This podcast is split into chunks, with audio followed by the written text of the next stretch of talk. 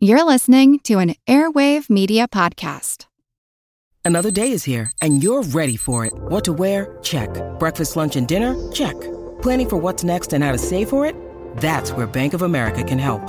For your financial to dos, Bank of America has experts ready to help get you closer to your goals. Get started at one of our local financial centers or 24-7 in our mobile banking app. Find a location near you at bankofamerica.com slash talk to us. What would you like the power to do? Mobile banking requires downloading the app and is only available for select devices. Message and data rates may apply. Bank of America and a member FDIC. When you need mealtime inspiration, it's worth shopping Kroger, where you'll find over 30,000 mouthwatering choices that excite your inner foodie. And no matter what tasty choice you make, you'll enjoy our everyday low prices, plus extra ways to save, like digital coupons worth over $600 each week. You can also save up to $1 off per gallon at the pump with fuel points. More savings and more inspiring flavors make shopping Kroger worth it every time. Kroger, fresh for everyone. Fuel restrictions apply. Yo, Saturnalia! Yo, Saturnalia, can't leave you hanging. Hi, it's Jen. and Jenny. And we just wanted to take a few minutes to tell you about our Patreon. Our Patreon is what helps keep the podcast going.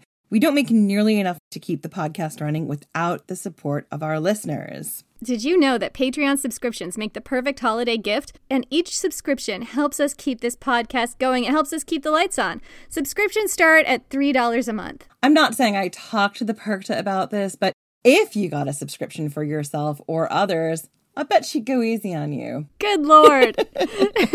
Plus, patrons get exclusive extra episodes, early episodes, and your name mentioned at the end of one of our episodes and more. So please consider signing up to our Patreon at patreon.com slash ancient history fangirl. That's patreon.com slash ancient history fangirl. Happy holidays.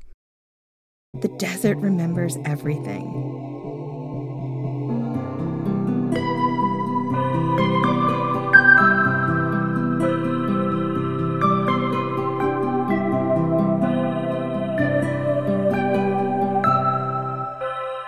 I'm Jenny Williamson, And I'm Jen McMenemy. and this is Ancient History Fangirl. This is potentially the last episode of this season, and it is wild. It's got all the hallmarks of everything you could want in the season. It's a culmination of everything except maybe eating of the rich, but I'm not sure. Maybe there was. It's all built to this. It's got a little bit of the elements of everything in it, and I love it. So let's dive right in. Imagine a desert spun out like a ribbon for over 1,500 miles along the Peruvian coastline, between the high Andes to the east and the vast Pacific Ocean to the west. A place of brilliant colors and contradictions and secrets. This is the driest desert in the world, drier than Antarctica. Astronauts use it to simulate conditions on Mars. This stretch of desert is also, according to some accounts, the oldest in the world. It's 150 million years old. Depend I've seen different numbers on that. That's the oldest one I've seen. And if this one is true, that makes it older than the Sahara or the Sahel. There are 12 volcanoes in the Peruvian coastal desert, some of them still active. In some places, the sand and rock here has oxidized, coloring sand dunes and hillsides with striking streaks of red and crimson and beige. Today, the desert has several names depending on where you are. To the north, it's the Sechura Desert. To the south, it's the Atacama. And it's a land of contradictions. In some parts of this desert, the average rainfall is something like 0.3 millimeters a year. Some areas don't see rain for 400 years at a time. Moisture is usually seen here only as fog that rises up from the sea. The coastline on the western edge of the desert is one of the most dramatic in the world, with incredible towering cliffs and stunning rock formations. And yet, the area is subject to intense flash floods, where sometimes decades of rain fall on the desert in a single day. The flash floods of the Peruvian coastal desert are some of the worst in the world. They've been known to wipe out entire towns. It's a place of stunning and varied landscapes, from perfectly flat plains of silvery gray sand to dunes the size of mountains, ancient riverbeds that roar to life every few hundred years, salt lagoons and geysers that eject water over 30 feet in the air. It's a forbidding place, sometimes called the Death Valley of South America, and yet people have been making their homes here for over 7,000 years. The desert remembers everything. In some places, the weather is so unchangeable that footprints last for centuries. On one high, flat plain, the one between the Ica River and the Rio Grande de Nazca River valleys, there are still tire tracks from a truck that drove here in the 1920s, perfectly preserved. This is where you can find the Nazca lines. The Nazca lines are geoglyphs, and they're not the only ones. All over the world, people have carved art into the earth by scraping off topsoil to reveal different colored soil underneath, by building mounds of raised earth or arranging lines of stones in different shapes, enormous shapes, only visible from the air. The Nazca lines are perhaps the most famous geoglyphs in the world, and they're ancient, created from about 200 BC to 500 AD, but for centuries they were entirely forgotten. In the 1500s, the Spanish conquistador Pedro Cieza de Leon traveled in what's now Peru and wrote several books about his travels. In them, he mentioned trail markers in his book The Chronicles of Peru, published in 1547. Later, in 1586, another Spaniard named Luis Monzon described seeing ancient ruins in the high Peruvian deserts.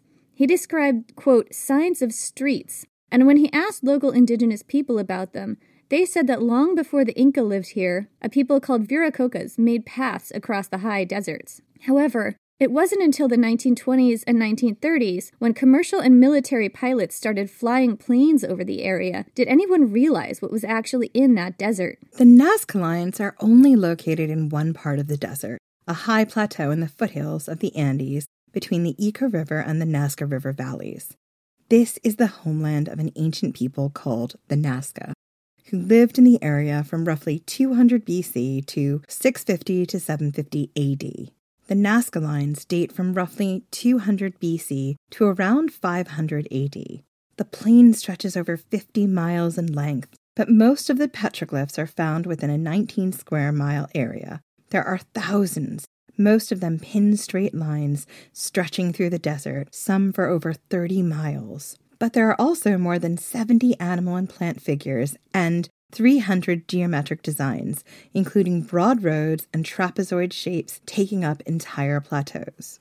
The Nazca lines are stunningly made. There's a monkey with a spiraling tail, a hummingbird, a condor, a spider, a parrot, which kind of looks like a scorpion or something to me, but I don't know. Apparently, it's a parrot, a whale, a lizard, even a dog. The designs are geometric, stylized, and very sophisticated. Many are made from one single unbroken line. I mean, some are very sophisticated. There's also one that looks like a giant blob with hands, and that one is my favorite one. Jen, you've seen this one, right? it's like if they if they let you and me drink a lot of alcohol and then go out and make a Nazca line, that would be what it looked like. Jenny, I don't need to drink a lot not to be able to draw and make a Nazca line. Like, I have no artistic talent. I couldn't do this sober either. I also have no drawing talent. None, none at all. And I'm like, it's it's okay. Like, we don't have to be good at everything. anyway, there are also long, dead straight trapezoidal strips, and there's narrower paths that are also long and eerily straight. Not to mention abstract patterns like floral designs and stars. The size of the glyphs measures between roughly 13, 20, and 3,600 feet across. The famous hummingbird is the size of a football field. Most of the shapes can only be seen from the air, although some can be made out from nearby foothills. Up close, all you'll see of the Nazca lines are narrow, shallow trenches, roughly only four to six inches deep, sometimes bordered with low lines of piled up stones. So, Jenny, let's talk about how the Nazca lines were made. People made the lines by removing the top layer of desert soil, composed mostly of reddish brown, rust covered pebbles, to reveal the yellowish gray layer of soil beneath. These trenches may be miles long, but most are only a little more than 13 inches wide, although a few are as many as six feet wide in places. The way the lines were made and the unique environment of the desert has prevented the erosion of these lines for more than 2,000 years. The yellowish gray sublayer has high levels of lime, which hardens in the mist that rises up from the sea, making it uniquely erosion resistant. And the low walls of piled up stones that border the lines, generally only a few inches tall, also protect against wind. One immediately obvious question you might have when considering how the Nazca lines were made is this How did they get those lines so straight? Many of the huge geoglyphs are made up of ramrod straight lines, some of which proceed across the desert for 30 miles, all perfectly straight. How did people do that? Archaeologists believe it was relatively simple. The artist could have drawn a string taut between two stakes and stretched it out across the desert, clearing away a path as they went along the route. Stakes have been found at the ends of some of the paths, which have been carbon dated to give a sense of the glyph's age. By some accounts, given the right tools, a small group of people could have made one of the larger figures in just 48 hours. Of course, the larger mystery is why were these glyphs made? What purpose did they serve? One of the most prominent scholars studying the Nazca lines was a German archaeologist named Maria Reiche. She first visited the Nazca Lines in 1941 and made study of them her life's work. She built her own little shed in the desert and lived there for more than 40 years, with no electricity or running water. She lived like a woman obsessed, constantly mapping the lines, preserving them, and doing endless measurements and calculations to try to determine their meaning. She was known to physically chase off trespassers. When she died in 1998, her home was converted into a museum. There's a seminal study about how Reiche was working on one of the lines in the desert near sunrise sometime around the solstice or some other seasonally important time. I forget the exact date. This is one of those stories, Jen, where I read it somewhere and then went back to see where I could find it so I could do a quote and I couldn't find it. So I'm like, okay, I think I remember these details. It's too vivid not to include, but I forget where I read it. yeah, I have those a lot of the time. I uh frequently am like, did I did I dream this? Is it a fever dream? Like what are we doing here? But it must be true. Or am I just now dreaming of the Nazca lines? I might have dreamed it. Exactly. So, anyway, according to the lore, she was working on one of these lines. It was like dawn, almost dawn, and she looked up to realize that the sun was rising far across the desert, directly in the path of the line, the very line that she was studying.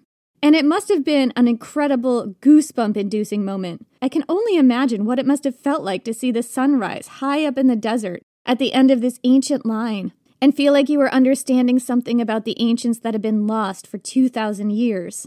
Reiche came to believe that the Nazca lines were an immense celestial calendar carved over 19 square miles of nearly flat desert, designed to help their builders keep track of the seasons for purposes of agriculture and religious ritual. Others have built on her work, finding alignments with specific astronomical events, like the solstices or equinoxes, and associating the shapes with constellations. However, the archaeoastronomical theory is generally not widely accepted today. Scientists mapping the alignment of various lines and glyphs with astrological events and features have found that the glyphs generally don't match up with constellations, and there's only roughly a 30% alignment with various astronomical features visible in the night sky. The reality is that if you draw a lot of straight lines in the desert, chances are some of them will be aligned with something. 30% is about what it would be if it was due to random chance. So, there are other theories about why the lines were made. Another has to do with water. Despite the extremely arid and difficult environment of the desert, people have been living here for over 10,000 years. Throughout much of that history, they practice agriculture, there are some permanent rivers in the desert, including the Loa River, where ancient people left their marks with petroglyphs drawn onto the cliffs overlooking the river. There were also underground aquifers. The people of the Nazca culture, those who built the Nazca lines, were adept at finding those aquifers and tapping into them. They built a complex system of underground aqueducts that transported water from aquifers and more consistent permanent rivers to their fields and communities, ingeniously designed to limit evaporation in the dry, arid environment. The aqueducts, known as puquios in Quechua, which is a local indigenous language, were and still are today accessible through spiraled, corkscrewed paths descending down to shallow shafts that reach down to water level. People could get to the water from here and draw it up in buckets for drinking and other purposes, and they could also get into the tunnels to repair them. I've seen them referred to as these sort of like ancient manholes, but they look a lot neater. And people in indigenous communities still do that. Like there are still people who crawl into these ancient aqueducts and clean out all the moss and stuff and just make sure that the water's flowing okay. You can see dozens of these corkscrewed access shafts called ojos or eyes in Spanish, all along a single aqueduct line. It's a matter of controversy how old the puquios are, but many believe that most of the ones we know of today were built roughly around 400 to 500 AD, which was around the end of the era of the Nazca lines. It's believed that the Nazca culture could have, quite possibly would have had to have, access to these aquifers in order to make agriculture possible where they lived. Some scholars have proposed that the Nazca lines don't point to the stars and solstices, but underground aquifers and other water sources. They were there to mark where you could dig to find water in the high plateaus. Once again, however, based on more modern analysis, the glyphs have not been found to point to water sources with any statistical significance. The rate is about 30%, roughly the same as the alignment with celestial bodies, and not more than you get with random chance. A third theory suggests that the ancient paths of the Nazca lines were really supposed to be paths. It's not unrelated that while some geoglyphs are extremely long straight lines, others are made up of single meandering lines that form a shape like a monkey with a spiraling tail, or a hummingbird, or a dog that provide a space for sacred dance. Many of the straight lines point to ceremonial centers that the Nazca built, some seem to have stone altars incorporated into the design. Anthropologists and historians have studied how geoglyphs were used in other cultures and in other places, mostly in more recent times, but also in the past as well. They found that other peoples in other cultures dance along the lines of their geoglyphs as a sort of communion or communication with the gods. So that's one theory today that's a bit more favored that the geoglyphs were used in sacred ritual dances and their lines were ritual pathways. So, there have been some new discoveries with regard to the Nazca lines. There are, as we said, thousands of Nazca lines, and new ones are discovered all the time. In 2011, a new glyph was discovered, and I absolutely love this one. I've seen it described as several different people, one of them sticking out his or her tongue, but to me, it looks like a giant millipede. Like, it's hard to tell what you're looking at. I love it. Or they got someone like me to do it. They got one of us drunk and put us up there and said, "Go make us a spider," and this is what we came up with: a millipede spider, which is amazing. a millipede tongue out spider. It's incredible. I love it. Oh my god, that is exactly what I'd make. so. In 2018, researchers used artificial intelligence to map the entire plateau and look for patterns in the desert too faded to be seen from the air. What they found was incredible dozens of brand new geoglyphs that had never been seen before. These new geoglyphs were significantly different than the classical Nazca lines. For one thing, they were older, some of them predating the Nazca lines by a thousand years. They were in a completely different style, using curving lines rather than straight ones, the drawings done in a more casual and less geometric style. And they were found on hillsides rather than on the flat plain, the images include people walking and moving in groups, lines of people waving, a man with spiked up hair holding a club, and animals such as a killer whale and rare pampas cat. One of the most famous, the Paracas candelabra, is roughly 500 feet long and can be seen 12 miles out at sea. Can we just stop for a minute? Killer whales in the desert! So cool! Isn't that cool? There was a whole study about what animals were represented amongst the Nazca lines, and um, one of the things that they noticed was that there were a lot of aquatic things like killer whales and stuff. They're not that far from the from the sea, so it kind of indicates that this is a culture that did a lot of fishing. But also, there's a monkey among those animals, and monkeys are not in local to this area. Like, you don't get monkeys unless you go all the way over the Andes and into the Amazon rainforest on the other side. So these were clearly people who traveled. They traveled and must have had trade with people who would have, like, had monkeys. They would have had access to seeing monkeys somehow. Yeah, there was either really good trade contacts or they they traveled to different areas and and saw these animals. So, these images are really striking, especially the images of people. The people are often friendly, standing facing the viewer with hands raised in greeting. Many have large circular eyes, and some even appear to be wearing helmets. I don't think they are wearing helmets, that's just what they look like. Some have strange lines coming out of their heads like the rays of the sun. Like they're very kind of otherworldly, eerie images. The culture that made these more ancient lines, by the way, is called the Paracas culture. They lived in this area prior to the Nazca and were found to be genetically related to them. Like these are the ancestors of the Nazca, basically. Anyway, some researchers believe that these geoglyphs had a different purpose than the more classical Nazca lines that we think of today. They were created on hillsides, not on the flat ground, so they were visible to people from a long way off. They weren't just visible from the air. Some believe that they were sort of like ancient signposts, helping travelers find their way to different territories or perhaps even guiding the way to specific ancient festivals. Literally, it's a signpost to the ancient Burning Man. I mean, legit. Legitimately, that's kind of what people think it is. I mean, it makes a lot of sense to me. right.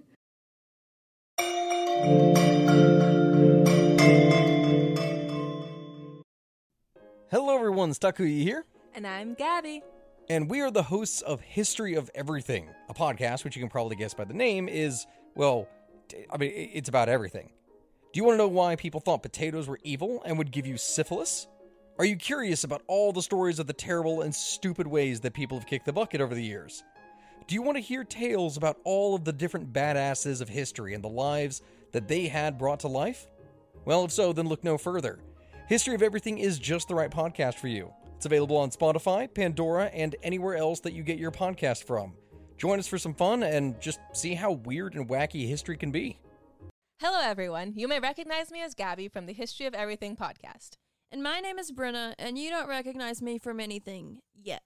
Together, we're two scientists who explore all of the weird little questions and conspiracies of the universe in our new podcast, Mystery of Everything. Everything has an explanation. We hope. But that is what we're here to figure out. We will dive into the science behind many popular conspiracy theories, such as vaccines causing autism, flat earth theory, and was the moon landing fake? And if so, why the heck would anyone even do that? But it's not just conspiracies. There's a lot of cool mysteries that we will attempt to use science to explain, such as near death experiences, what made the Vikings go berserk, and can I control my co host with MK Ultra? Wait, what? anyway, make sure to check out the Mischief Everything podcast everywhere where you find your podcasts. I'm Helena Bonham Carter, and for BBC Radio 4, this is History's Secret Heroes, a new series of rarely heard tales from World War II. They had no idea that she was Britain's top female codebreaker. We'll hear of daring risk takers. What she was offering to do was to ski in over the high Carpathian mountains. Of course, it was dangerous, but uh, danger was his friend. Subscribe to History's Secret Heroes wherever you get your podcasts.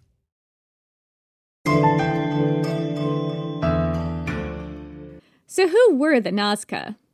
And I think that's the question that you need to answer if you really want to understand what the Nazca lines mean. Like, who were the Nazca and what were they experiencing and going through during this time when they were making these lines? So, if anywhere on Earth is haunted, it's the deserts of Peru. There are parts of this desert where fossilized whale corpses lie spread on their backs with fins outstretched for miles and miles, as if making snow angels in the sand. They've lain here undisturbed for millions of years. There are parts of this desert where the sand is stippled with pieces of twisting black and green glass, the remains of a comet strike 12,000 years ago.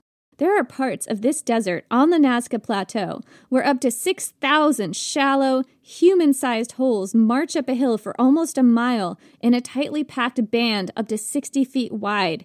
It's the Band of Holes. Google it. Oh my gosh. You don't have to Google it, and Jenny will put it in the show notes. But I mean, if you're not looking at the show notes right now, then Google it. It's amazing. The Band of Holes is just so mysterious. It's much younger than the Nazca lines. People think it might have been made by the Inca, but it's it's just a it's another huge ancient world mystery that I did not have time to cover because this is already a 19-page episode. Anyway, and there are parts of this desert where human bones strew the sands, the remains from ancient cemeteries, some gradually exposed through erosion and others scattered by looters. So, for those of us who are keeping track on what makes this a Jenny Williamson episode, although this was originally my topic and I had to ask Jenny to cover it for me because I was a little overwhelmed with some life stuff this season. Shocker. But what makes this a Jenny Williamson episode? Bones, where they shouldn't be. Bones where they shouldn't be. This is just the start of it. There is one thing in here that makes it a Jen episode, but we're not there yet. We're not there yet, but it's a real Jen episode thing. It's a real Jen episode.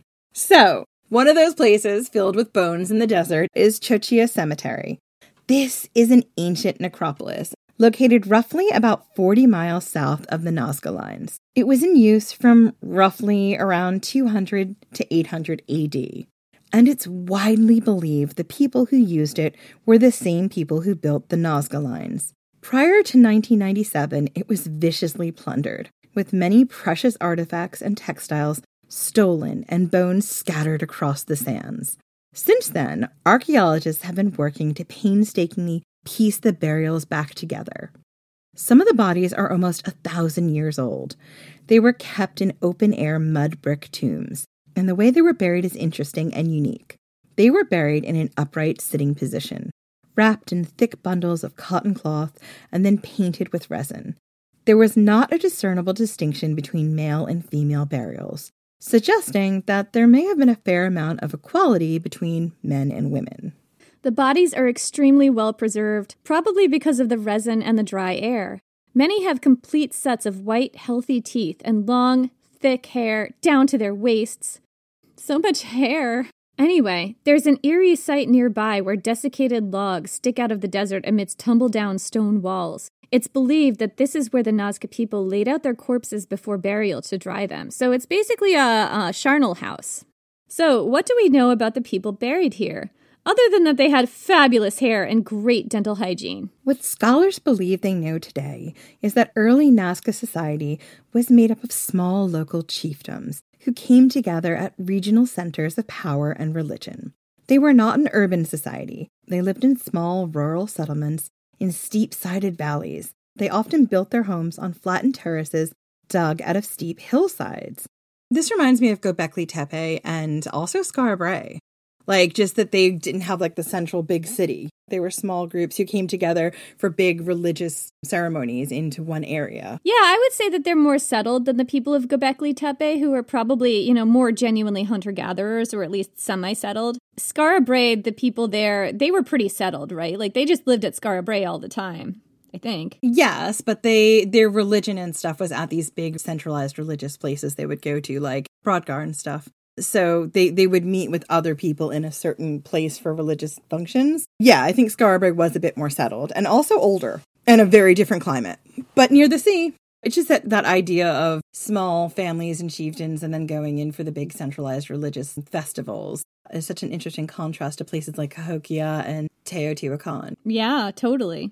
The Nazca were largely farmers who tended to live in river valleys and near whatever springs they could find or aqueducts they could build. They grew crops such as corn, beans, squash, and peanuts. They also caught fish along the coast. Nazca culture is notable in that there don't seem to be many large urban centers. These were small clans or tribes that shared a culture, but that wouldn't have been considered an empire or a kingdom. There is no evidence of centralization or town planning. It's estimated that at its peak, the Nazca culture involved about 25,000 people total, living mostly in small settlements along the sides of steep river valleys. Again, that feels a lot like Neolithic Orkney to me. The other uh, thing I was thinking about was like the Celts and the Gauls. The culture was kind of widespread, but it wasn't centralized. It wasn't like an empire or a kingdom. It was like different um, small family groups and tribes that all variously shared a culture, more or less, but that weren't one big country that they would have recognized. Anyway, so while this was not an urban culture, there were some impressive sites where large groups of people did come together. One is Ventilla, which actually may have been the one urban center that the Nazca did have, although there is not full consensus on this. Ventilla covers about 500 acres along the side of a valley, with hundreds of small terraces carved into the hillside. On the terraces have been found the remnants of individual homes, enclosures, and man made mounds that may have played a religious role. And archaeologists don't fully agree on what Ventilla was. Some believe it was the Nazca's capital city. Others say that it's actually kind of hard to tell what those buildings were and that more excavation is required before it can really be determined if this was a city or not. Anyway, there's one interesting feature of Ventilla a long ceremonial road running from the city to another important Nazca site, Cahuachi. Cahuachi is absolutely fascinating. Located on the south side of the Nazca River, it's a ceremonial complex that was built around 100 BC, so right at the beginning of Nazca culture. This location may have been chosen because of its year round water supply, a rarity in Nazca country. Cahuachi is a large, sprawling ceremonial complex that contains approximately 40 man made mounds and hills terraced into pyramids, the largest of which is about 60 feet high. The mounds and pyramids have adobe roofs on the sides and sometimes structures on top, and between them stretch large ceremonial plazas. Post holes around the plazas and other areas of the site suggest that there were once canopies stretched over them, providing some much needed shade to worshippers. Cahuachi is a complex network of chambers, passageways, plazas, patios, and structures of indeterminate purpose. It may look like a city, but no signs of regular habitation or dwellings have been found here. It would seem that Cahuachi was a religious center, perhaps a pilgrimage site that attracted people from all over the region for periodic religious festivals, not a place where people actually lived. However, what has been found at Cahuachi include decorated pottery, baskets, musical instruments, and even the remains of looms. The looms were backstrap looms, a very simple type of portable loom that allows the user to weave very complex embroidered textiles. It's thought that the looms had to be portable because everyone who came to Cahuachi had to bring everything they needed with them. We've also found remains of animals at Cahuachi, including llamas and guinea pigs. The guinea pigs had broken necks and their remains seem to have been slit open and maybe disemboweled, suggesting a kind of divination practiced here. You know what that reminds me of is like divination stuff that the Romans did when they disemboweled a chicken and decided that the gods were like talking to them through its liver or something. I just need to do more study of this type of divination because it's it's wild. To me, that kind of stuff is absolutely fascinating. That sort of study of divination and this belief in sort of signs importance and how we can communicate with the world beyond the world. I find that really interesting, and I find the idea that people did that, there was a sort of comfort there in the unknown that was absolutely terrifying. Not much comfort to the animals involved. No, no comfort to the animals involved. Large, partially underground storage jars contain maize, peppers, and other foodstuffs that suggest there was communal feasting here. The Nazca people were known for their geoglyphs, but they were also incredibly creative in other mediums. They built complex underground aqueducts and spiral ojos and produced incredible textiles and ceramics with complex designs that give us clues to their religion and worldview. It's believed that their religion centered around water, fertility, and agriculture. The pottery and other artifacts found at Cahuachi and other places were richly decorated, with motifs that tend to repeat, including in the Nazca lines. Elaborate double spouted bottles, cups, bowls, effigy vessels, which are like, you know, vessels in the shape of animals. There was this one that was this really dopey looking lobster. I sent Jen a picture. It's so cute. I love the lobster. She'll put it in the show notes because it's so cute. Anyway, so all kinds of amazing pottery like that have been found, painted in as many as 12 polychrome colors. Grave goods show that people at all levels of society had this beautiful pottery, suggesting that there wasn't a huge wealth gap, which I found really interesting. Based on chemical analysis, it's been found that pottery found all over Nazca territory was produced at Cahuachi, so it must have had workshops where people were producing pottery that went all over. The Nazca didn't have writing.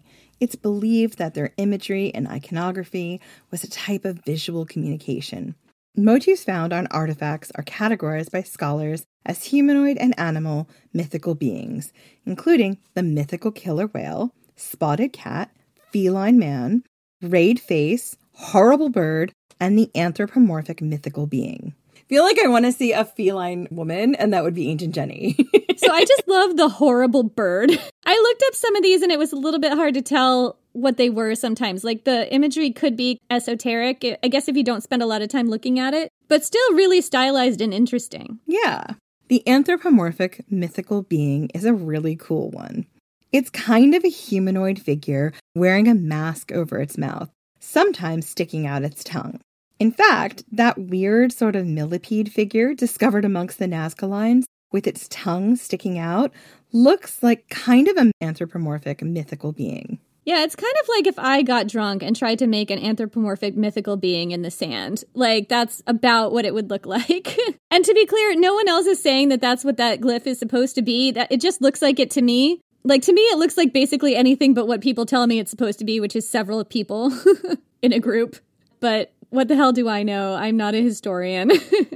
Another motif that we see appearing again and again in Nazca pottery and textiles is severed heads everywhere.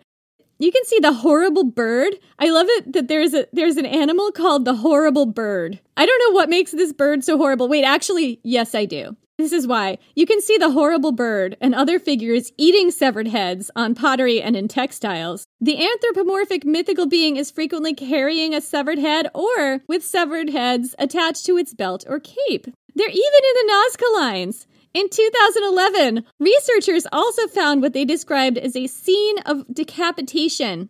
Although I could not find pictures of this. Where is there the Nazca line that shows a scene of decapitation? I must see this because I've done a Google image search. I have not, no one's taken a picture of this that I can tell. By the time this comes out, that might not be true anymore. I don't know. But oh my gosh, you guys. Severed heads do appear to be related to the religion of a lot of ancient cultures, certainly not just the Nazca. Like, the first time I encountered it was when I was looking into the Celts and the Gauls. Anyway, at the Chauchilla Cemetery and other Nazca cemeteries, caches of severed heads have been found buried with some of the mummified bodies. Interestingly, some headless bodies were found buried as well with head jars.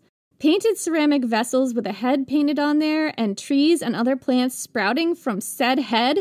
So, one theory is that the people found with head jars were people who were decapitated in some kind of context, like maybe a religious ceremony. We don't know exactly. The severed heads were usually prepared in a similar way. The base of the skull would be broken, a hole punched through the forehead, through which you could run a cord or rope, sometimes made of braided human hair. This was believed to be for display purposes. The tongue was also commonly removed and kept in a separate pouch.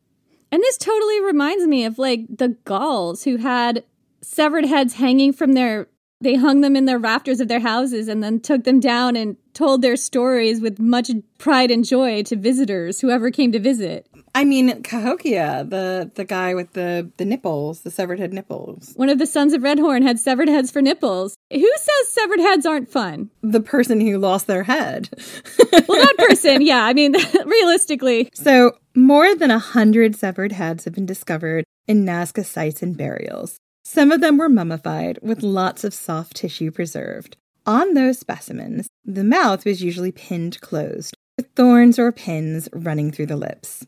When these were first discovered, archaeologists referred to these as trophy heads, and it was believed that they were trophies taken in war. The severed heads often appeared in the context of images and depictions of warfare on the pottery. However, more recent analysis suggests that the people whose heads these were came from the same area as the people taking the heads. So these were locals, leading to the more modern theory that these were local human sacrifices from within the community. Chemical analysis of the hair of 22 individuals in Nazca graves, four of which were trophy heads, have yielded some interesting results. The heads were two adult men, one adult woman, and one child, sex unknown. The woman was found to have chewed coca leaves before being decapitated.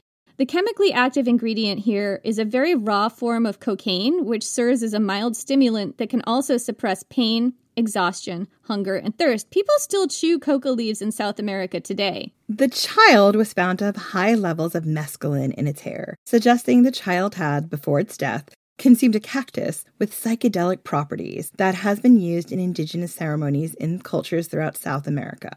The Spanish called the cactus San Pedro, after St. Peter, who holds the keys to heaven. In Quechua, the indigenous language of Peru, its name is Huachuma. It translates to removing the head. Interestingly, neither of the male heads seem to have consumed any substances, suggesting that these may have been war captives or enemy combatants whose heads were taken in war. However, this evidence is kind of circumstantial Maybe only women and children were medicated prior to head removal. Or maybe not everyone was, and the sex distribution here is just coincidence. This isn't exactly a large representative sample. Yeah, it's it's kind of mysterious. So there is quite a bit of debate whether the trophy heads were actual trophy heads taken in war or whether they were ceremonial human sacrifices and this was purely for religious purposes. So, decapitation wasn't the only stuff that the Nazca did with heads by the way. They also practice trepanation and cranial manipulation, and I'm going to explain both of those terms, don't worry. In Cahuachi, a tomb was uncovered with nine trophy heads lined up in front of it. They had braided hair, and two lay on a bed of coca leaves. One, a young adult male, was exceptionally well preserved, with eyes, eyebrows, mustache, and beard all still present. He had straight dark hair, styled in a complicated braid. The lips were pinned shut with two long Huarango wood pins. A cord emerged through the center of his forehead for carrying, you know, convenient carrying purposes. His cheeks were stuffed with cotton cloth to keep the shape, and his head showed clear signs of frontal occipital cranial deformation. Frontal occipital cranial deformation. Just wanted to say it. This form of body modification was not limited to the Nazca. It also has been practiced in many other ancient and some more recent cultures throughout the world. Generally, what you do is artificially bind or press the child's skull during infancy. We're going to explain to you how to elongate the head of your child. We actually do this uh, a lot of times on children who are born in modern times because um, when a child is little, their, their skull is still pliable and sometimes it's not always in the right shape and we have to manipulate it. Cranial manipulation. Get excited. Generally, what you do is artificially bind or press the child's skull during infancy, when the skull is most pliable. You start in infancy and keep it going for about six months. The effect is different depending on how you do the head binding. Binding between two pieces of wood would produce a flattened shape. Bonding with cloth would produce a rounded or conical shape. The Nazca had a rounded, elongated shape, probably produced through binding with cloth. It's thought this was a mark of status. The skulls look otherworldly and strange to us today. In fact, the crystal skulls in Indiana Jones and the Kingdom of the Crystal Skull were modeled after Nazca skulls with this modification, but they went down the ancient aliens route. Yeah, and people do a lot. You know, like there's a lot of pseudo historical attention paid to these skulls. However, these skulls are perfectly human. They're just modified, and it's really, you can do this with very simple tools. And people have been doing it throughout many different cultures throughout the ancient world and as well in the modern world. But wait, we're not done with heads. so, that's cranial manipulation, but the Nazca also practiced trepanation. This is a practice where a hole is drilled into the skull, generally while the person is still alive. While this may have been done for ritual purposes, it was also a form of early brain surgery that may have been done to relieve seizures, chronic headaches, mental illness, and swelling in the brain due to head injuries. Trepanation was not just limited to the Nazca. It was widely practiced among indigenous people throughout Peru.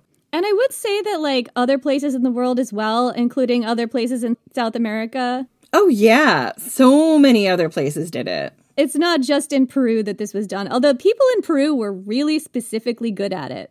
In fact, studies have found that you are more than twice as likely to survive if you were trepanned by an ancient Nazca neurosurgeon than if the job was done by a surgeon in the American Civil War, because they also did trepanning in the US Civil War. Like, people did this surprisingly recently. Yeah, I mean, do they still do trepanning? Maybe. I mean, it seems like something that you might have to do to relieve something like pressure or something on the brain. Yeah, I haven't done a deep dive of the modern medical applications of trepanning, but possibly. I don't know. So, the survival rate was roughly 80% among some Nazca communities, and only about 50% at American Civil War hospitals, which it's kind of an unfair comparison in some ways because you're also talking about war hospitals versus Look, all I'm all I'm saying is that if you have to choose between being trepanned by a Nazca neurosurgeon and a U.S. Civil War neurosurgeon. Go with the Nazca one. I mean, always, every time. always. And like, that's one of those clear cut health decisions that you don't have to question. no, no, not at all. I'm just also saying, like, what was it like on the Nazca battlefront lines doing this kind of stuff? Well, I don't think this is this is excluding that, Jen, you know? yes, but we are only looking at the surgery being done during war hospitals, which is in the US during a real dark, gross time, like particularly bloody and intense and unsanitary time. like, well, yeah, there's a lot of different reasons why you could compare those two times and why there'd be more of a reason you would die having this done to you in the US Civil War. And I haven't done a huge deep dive into Civil War medicine, but I actually kind of want to now. I'm just too interested in history and gory history specifically. I mean, our listeners are here for it. so, how did the Nazca end? What happened to them? Yeah, and why did they stop making their lines? And what does this have to do with the meaning of the lines? So many questions packed into this giant section. Yeah. The Paracas culture, ancestors of the Nazca, lived on the high desert plains from roughly 1200 BC to around 100 BC. They also practiced trepanation. Decapitated heads figure prominently in their art and iconography.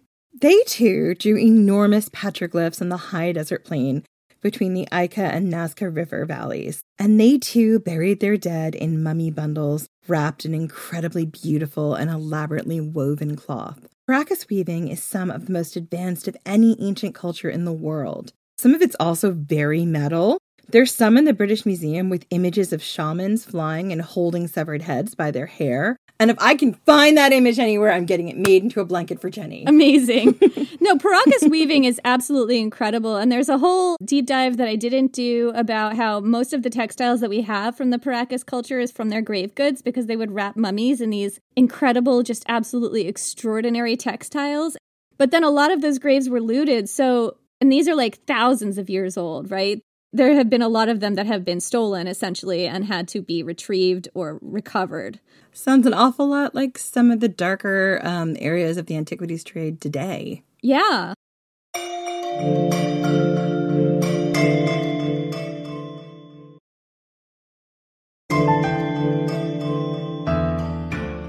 So, genetic testing has discovered that the Nazca were direct descendants of the Paracas people. But it's believed that sometime around 150 BC, another culture called the Topara came to the area.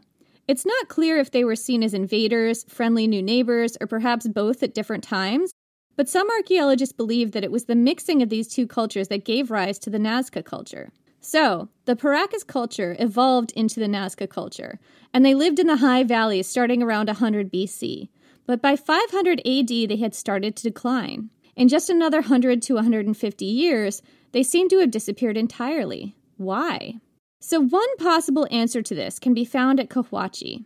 And I saw this in a documentary on PBS called Nazca Desert Mystery, which really distilled a lot of the latest research with regard to the end of the Nazca. In that documentary, archaeologists discussed a recent excavation of one of the broad, wide plazas at Cahuachi. That plaza was covered with a deep layer of alluvial soil, soil deposited after a flood, roughly around 400 AD. In that soil, archaeologists found the corpse of a boy who had probably drowned. And it wasn't the only flood. Archaeology has uncovered evidence for several consecutive flood events, followed by an earthquake that destroyed part of Cahuachi. Could all these successive natural disasters have caused the downfall of the Nazca? The Peruvian coastal desert is the driest in the world, but it's also prone to periodic heavy flooding due to El Nino weather patterns. These days, a large, extremely damaging flood occurs here once every two to seven years. In 2017, a devastating rainstorm wiped out several villages in Peru and killed 80 people. Climate change and deforestation have made the floods worse and more frequent.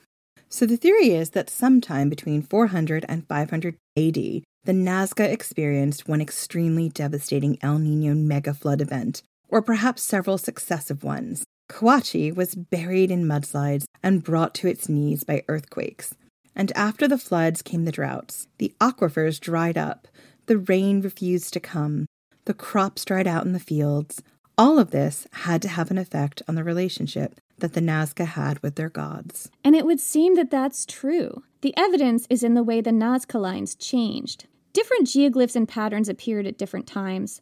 During the later Nazca period, people seem to have stopped making the elaborate animals and plants and started making long, thin trapezoids that sometimes took up entire plateaus. Archaeologists have found stone built platform altars at the ends of some of these, suggesting a new type of ritual space. People left offerings on these altars, including seashells, vegetables, and plants, and semi precious stones. According to this PBS documentary, the change in the Nazca lines indicates a seismic shift in the way the Nazca conducted their rituals. New studies suggest that the long trapezoids point to mountains, specific mountains, where rainstorms would come from in the summer months. Geophysical imaging suggests that there were man made aqueducts built under a number of these trapezoids. Some research suggests that the Nazcas themselves degraded their own environment. In 2009, there were a spate of headlines about how the Nazca created their own demise, quote unquote. But you have to be careful with headlines like this because this is a trope, and we've talked about it a lot this season. With the Nazca, yes, it does seem to be true that they may have been doing some things around this time that did hasten the effects of climate change that was already happening. But this may not have been entirely their fault. This is a story of colonization. Sometime around the 500s AD, a culture called the Wari began to rise in prominence. The Wari were a highland people living in the Andes, and they were empire builders. They were kind of the precursors to the Inca. They took control of the high mountain valleys around them, invading villages, taking over agricultural centers, and installing their own storehouses. Villages that weren't taken over emptied out, and their occupants fled.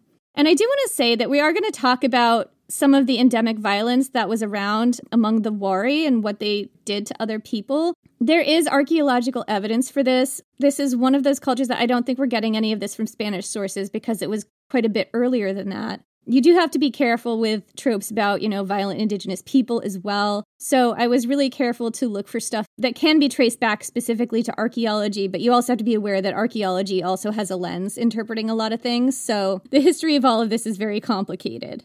But it is also true that throughout the world, some cultures are more warlike than others. So that's not untrue for any region of the world anywhere. Oh, yeah. We've seen it in all the history that we've been sharing with you, and we're going to see it everywhere. Yeah. So, anyway, just to get to what I uncovered here, and I share this stuff because I wanted to show you what the Nazca could have been dealing with in their own area. So, studies of bones from this time period show statistically higher levels of violence visited on skeletons of people who were colonized by the Wari during this time period, as compared with people from other Andean cultures. In Wari graves, roughly 25% of women had been subject to violence, and the rate was 42% among men.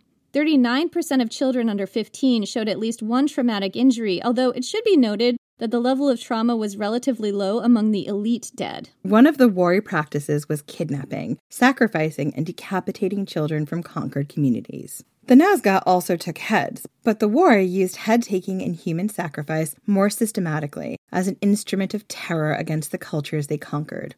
The Wari also had this tradition called Tinku, which was a ritualized battle during which people fought barehanded and with weapons in a kind of ritual war. The goal of Tinku was to make your opponent shed blood, which was seen as a sacrifice to the gods. And this was done by attacking with fists, maces, and rocks, usually aiming for the head. Death and grievous injuries were common, and both men and women fought. So, the history of Tinku is actually a little bit problematic because I've seen conflicting accounts about it the Wari were not the only people doing this during this time. And the Wari were not the only people doing head taking and human sacrifice. It's just that they really intensified traditions that were already there. So with Tinku, again, it's it was practiced not just among the Wari, but other people did this as well. And I've seen some accounts that say that the Spanish actually started it, bringing indigenous people together and forcing them to fight for their own amusement. So that's one account of how Tinku started. But other accounts say that it goes back to pre colonial times, including among the Wari, and the archaeological evidence does kind of support this version, at least among the Wari. In one study of skeletons across several different Wari towns, almost every adult skeleton had experienced at least one serious head wound. And that's kind of like a thing in Tinku where you're supposed to attack the head. These wounds could have been gotten in other ways, as well, but the fact that there are so many prevalent head wounds kind of backs it up a little bit, at least. I mean, tough to know, right? Yeah, there's so much here that's up for interpretation. Yeah, and I mean, it's not the first time we've seen this kind of ritualized battle. We see it all the way back in places like the Iliad, right, in Western culture. We see it with gladiators. I could absolutely believe the Spanish brought it over. I could also believe it's much older. Or that maybe the Spanish did something with an existing tradition. Absolutely. Yeah, that wouldn't surprise me in any way, shape, or form. Right. Like they could both be true, these two accounts. Yeah. So, according to some accounts, the Wari intensified the level of violence, tinku, decapitation, and ritual head taking, and other forms of violence, and used it against conquered people as a method of terrorization. Sounds sounds very much like a certain empire we spent a lot of time in last season and the season before. Are we talking about ancient Rome? Because you're not wrong. I mean, there were a lot of if you go up to Hadrian's Wall, there were like severed heads outside the gates of forts and things, and they were from indigenous communities. Like they they were absolutely using this this type of stuff as a method of terror against indigenous communities that they were trying to conquer. Yeah, I mean the subjugation of Britain alone was was that and just Julius Caesar's Gallic Wars. Like it's all the same when you see like a people going from one stage into empire building, right? I bet we'll see it in other areas of the world when we get to other areas of the world, but like when you start going into that empire building, it gets real real real real dark and scary. Yeah, and I certainly don't want to say that like everything is the same as Greece and Rome and Britain, you know, because there's obviously a lot of differences. But I do want to say that like we're not singling these people out as being uniquely violent among the cultures that we studied because they're not. Yeah, I guess that's more what I was trying to say. Like they're not similar cultures in any way, shape, or form, but the level of violence that you see is not any different than what you saw in empire building in the West. So, according to Jacqueline Elaine Meager, author of Violence and Trauma in the Wari Heartland, quote, It seems to have been impossible to age without experiencing at least one injury. Most people didn't live past 50, but those who did showed increased rates of trepanation, suggesting that their head wounds had caused them trouble that had to be alleviated through cranial surgery. According to Meager again, quote, these symptoms include nausea, vomiting, headache, and seizure like activity. They can also turn into life threatening symptoms such as tissue hemorrhage, bilateral hemispherical damage, and hematoma. Trepanations release the cranial pressure in the cranium and help the brain to stop swelling. So, that's a general picture of what it was like to live among the Wari. I mean, on the negative side, if you weren't decapitated in childhood, you would get a terrible head injury and probably need to be trepanned later in life. But luckily, they were very good at it. they were super great at this, okay? there was a very high survival rate among trepanation surgeries. There was one community I read about where the survival rate was something like 91%, and I can't say that it was the Wari, but it might have been. One skull was found with seven trepanation holes. Seven! And that person had lived. I mean, that is super impressive. They were good at brain surgery. the Wari also had great textiles. And they were, interestingly, the Wari were the first, as far as I know, to use the quipu, which were, I don't know if you've ever seen these, Jen. They're elaborate records of knots in string that were used to keep track of taxes and tribute. This was basically a writing system that the Inca were known for, but they got it from the Wari. And that's a cool thing. I might do a deep dive on the quipu at some point. So, anyway, the Wari dominated their highland neighbors, gave everyone horrible chronic headaches, made great textiles, and then turned their attention toward the lowlands, specifically to the lowland deserts. According to one theory, they coveted the lands of the Nazca because their homeland, with its carefully irrigated fields, was the perfect place to grow cotton. The Wari couldn't grow cotton in the highlands. The conditions weren't right. But they needed cotton to produce their fabulous textiles and down in the foothills, the Nazca lived in a place that was perfect for it. Studies suggest that the plateau where the Nazca lived was not always a barren, arid desert. Pollen samples in desert cores suggest that once the area was home to a vast woodland of huarango trees, incredible, slow growing trees that produce edible seed pods that taste like nougat. Huarango trees are long lived and slow growing and have the effect of anchoring soil to reduce the severity of floods. Their seeds are also a great supplemental food source. Today, there's only a remnant left of an ancient Nazca forest, the Usaca forest, sunk into the desert in a narrow valley, six miles long and only a few dozen feet wide. Studies show that this forest is an ancient relic, the remains of a much larger one that covered maybe as much as 97% more area, and that forest is currently under threat due to illegal logging. According to those pollen studies, around the time the Wari came down from the mountains, the forests started to disappear and they were replaced with cotton plants. This is where all these headlines came from, by the way, about how the Nazca created their own demise by cutting down their slow growing old growth trees to plant cotton. But archaeology shows that around this time, the Wari had come to this area. And a newer theory suggests that the Wari pushed or coerced the Nazca into cutting down their woodlands to grow cotton taxing their environment in ways they never had before. The trees retained water from the mist that rose up from the sea. They provided habitat for animals that could be hunted, and they also provided their seed pods, a rich source of nutrition for the Nazca.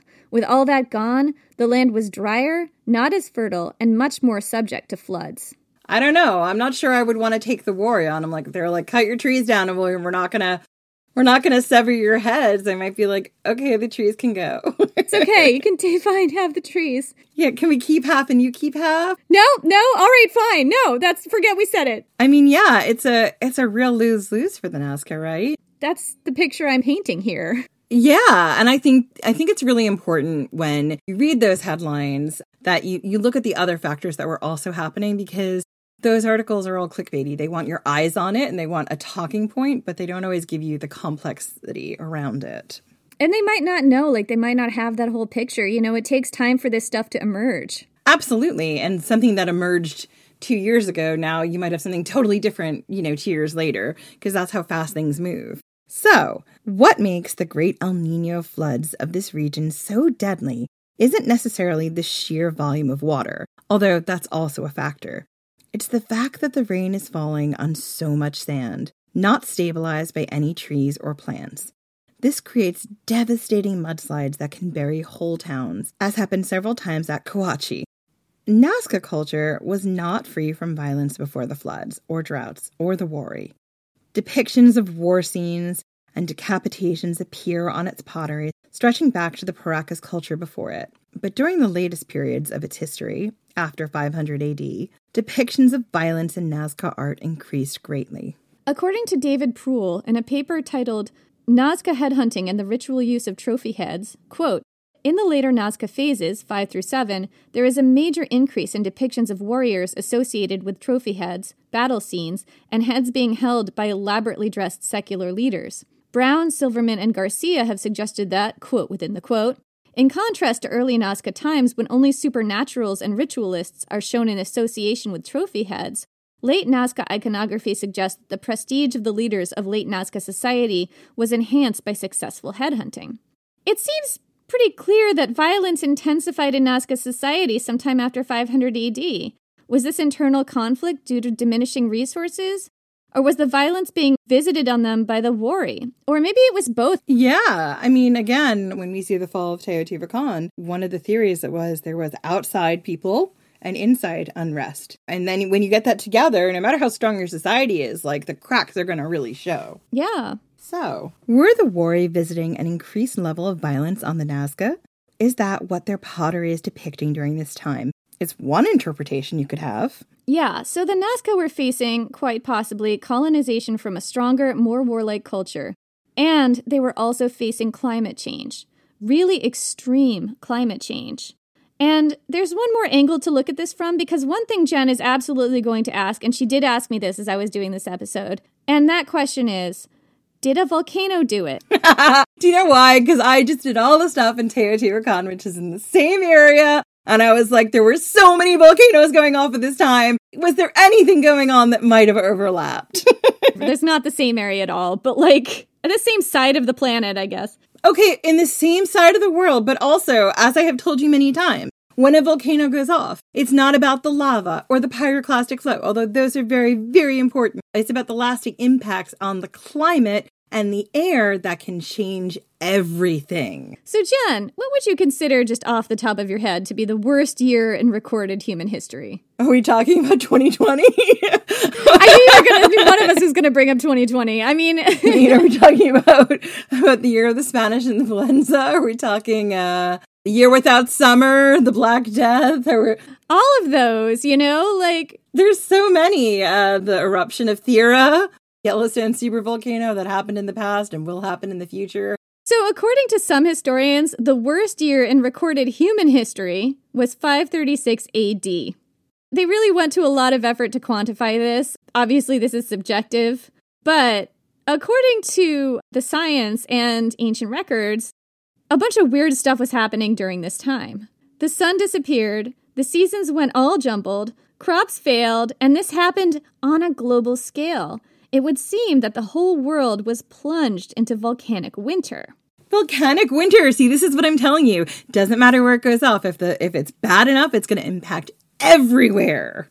Sorry, I sound like such a fangirl, but I'm really not. I'm terrified. I know. I know. Same. You know, you asked me this question when I was doing this. You were like, oh, I wonder if the same volcano that caused the downfall of Teotihuacan had anything to do with the Nazca lines in Peru and all that climate change. And I was like, oh, let me look into that. And then I really uncovered a rabbit hole. And I'm just going to give you a little bit of this just to give you the general sense because this deserves its own episode, which we will probably get to at some point. Yeah, because I want to do a whole season about natural disasters in the ancient world, and particularly there'll be volcanoes. Anyway, one thing that happened was spooky changes to the sun. Yeah, this always happens.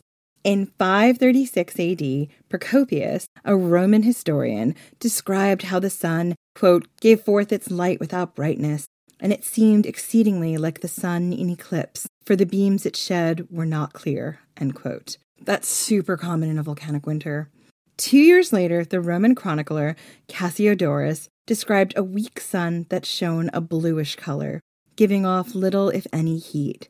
At noon, no one's shadow could be seen on the ground. The seasons seemed all jumbled up together. Frost covered the ground during harvest time, and the wine went bad. The people suffered from widespread famine, and then the plague of Justinian started. Mm hmm, mm hmm. Sorry, I'm such a fangirl about this stuff, but it, none of it surprises me. The only thing I'm waiting for is the sun is the sunsets. We saw them, I think it's during the Tambora eruption, like the picture, the very famous picture as Edward Munch's The Scream, the sunset in the background is is it's all based on the year without summer and the kind of wild sunsets they had where the colors were just out of just out of control and really different than what they usually had, these vivid intense sunsets. So anyway, back to back to 536. In China, snow fell during the summer. Crops failed everywhere and a thick fine dust fell throughout the land. People were scooping it up in handfuls. In Ireland, crops failed over a period of years. Their annals called it, quote, a failure of bread. A dense, dry fog swept the Middle East and Europe. This extreme weather event had catastrophic effects around the globe. A cooling period known as the Late Antique Little Ice Age kicked off from here, lasting until the 7th century, so lasted hundreds of years.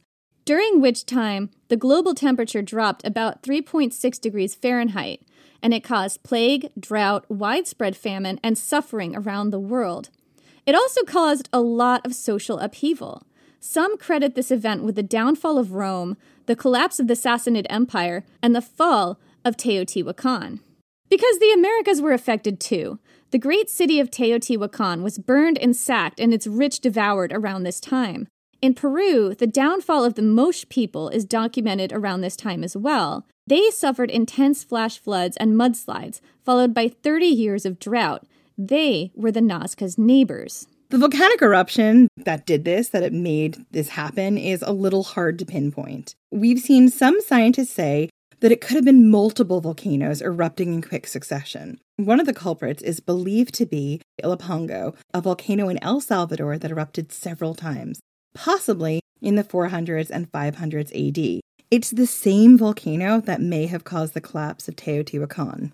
We talked about it in that episode. We did, and there was there was a few at this point in time, there's sort of like a chain of volcanoes around there that kind of were just popping off all the time. So they don't exactly know which one did it. It could have been any of the ones in there, but one of them essentially really went off. And there is a theory that there might have been a volcano in Iceland that went off around this time too, like Double Trouble. Yeah, that's what the volcano was called. It was the the famous Icelandic name of Double Trouble. That's right. Sorry, Iceland. anyway. And like one of the theories I saw was like there could have also been an earthquake and then it had like a volcanic seam that opened up. But we don't exactly know. So it's important to remember that, like everyone else in the world, the Nazca were facing extreme weather events, extensive drought, and seasons that seem to have gone absolutely wild. They were also quite possibly dealing with a colonizing culture that was inflicting violence on them at an unprecedented level, forcing them to cut down their trees, which exacerbated the effects of climate change. And also, probably that culture was now fighting for resources that they saw someone else as having and needed to take. Right. A lot of these things could have all worked in tandem. All of this would have made the situation of the Nazca exponentially worse. It's especially important to remember this in the face of headlines that accuse them of degrading their own environment. Perhaps the chain of events went something like this, and I'm just going to pull together all the threads here. This is not 100% absolutely the sequence of events in terms of how it happened. It's just one way you can pull it together because it's hard to tell the order of, of things. Yeah, and also that assumes there is an order. Like different events on top of other events don't always have the same causal reaction the way we can pinpoint it to today. Yeah, but one way you could interpret it is this one or more volcanic eruptions changed the climate, turned things colder and drier, maybe made the sun disappear in a terrifying event that lasted for months. Floods came, wiped out whole cities, and buried their sacred sites in mud. Then came decades and decades of drought. Crops failed. The people performed their rituals and dances on the high plateaus, but the gods did not send rain. Around that time, a new people, invaders, swept down from the high mountains and visited a level of violence on the Nazca people that was unprecedented. They were forced to cut down their forests and grow cotton for the empire. Losing the forest was devastating. The people continued to pray, and the gods stayed silent for year upon year upon year. Finally, the people tried something new. They built new geoglyphs, great paths for the rain to follow, trying to pull the rainstorms down from the mountains. They danced and prayed and sacrificed, and still the gods did not answer. Finally, the people lost faith in their gods. Archaeologists have found at the last layers of use at Cahuachi layers of potsherds, hundreds of pots deliberately broken, perhaps in a ritual repudiation of the gods. The people then deliberately buried what was left of Cahuachi and abandoned the site and eventually the high plateau. Studies show that towards 650 or 700 AD, the heartland of the Nazca emptied out. They went east, into the mountains where the rain still fell. They went south and integrated with the communities there. Some integrated with the Wari and survived however they could. Archaeologists today don't think the Nazca lines had just one purpose. They believe they had many throughout the centuries. They served as signposts and guides to travelers, perhaps markers of territory. They functioned as sacred pathways on which people performed ritual dances, and at the end, perhaps they represented a last desperate attempt to call down rain from the mountains. But the rain didn't come, and so they broke their pottery. They buried their sacred sites. They repudiated their gods, and then somehow, even though their old way of life was lost, they continued to live making a new life wherever they could. That's it for this week and this season. we just can't we can't keep it light. It's real hard. It's bound to end this way when you're looking at ancient mysteries, but it's been such a beautiful season. Well, I mean, I think history is sad. That's what I've learned in the 4 years of this podcast. So that's it for this week and maybe this season, although we will be back next week with uh, some news. You can find us on social. We're still on Twitter for the moment at Ancient Hist Fan. And we're on Facebook and Instagram. We're quite active on Instagram at Ancient History Fangirl. And we have some patrons to thank. The Patreon is the reason that we still are doing this podcast after four years. Can I say this? I'm going to do a dad joke. I'm sorry. The Patreon is the reason for this season. Ah, see what I did there? We wouldn't have a season or a podcast at all without our Patreon. I, isn't the reason for the season some kind of like Christian microaggression? Yeah, it's Jesus. But but honestly, for us, the reason for the season is our patrons. That's true. That's true. You guys are Jesus. anyway, so before we make this even more awkward, you can become a Patreon member by visiting patreon.com slash ancient history fangirl. I think we just sold it real, real well. We did. so we have some patrons to thank. Apologies to anyone whose name we mispronounced. So thank you so much to Marcy Arsenault, Tiffany Sanchez Slate, and Sam Teja. I'm so sorry if I mispronounced that. Thank you guys so much. Happy holidays, and we will see you next week.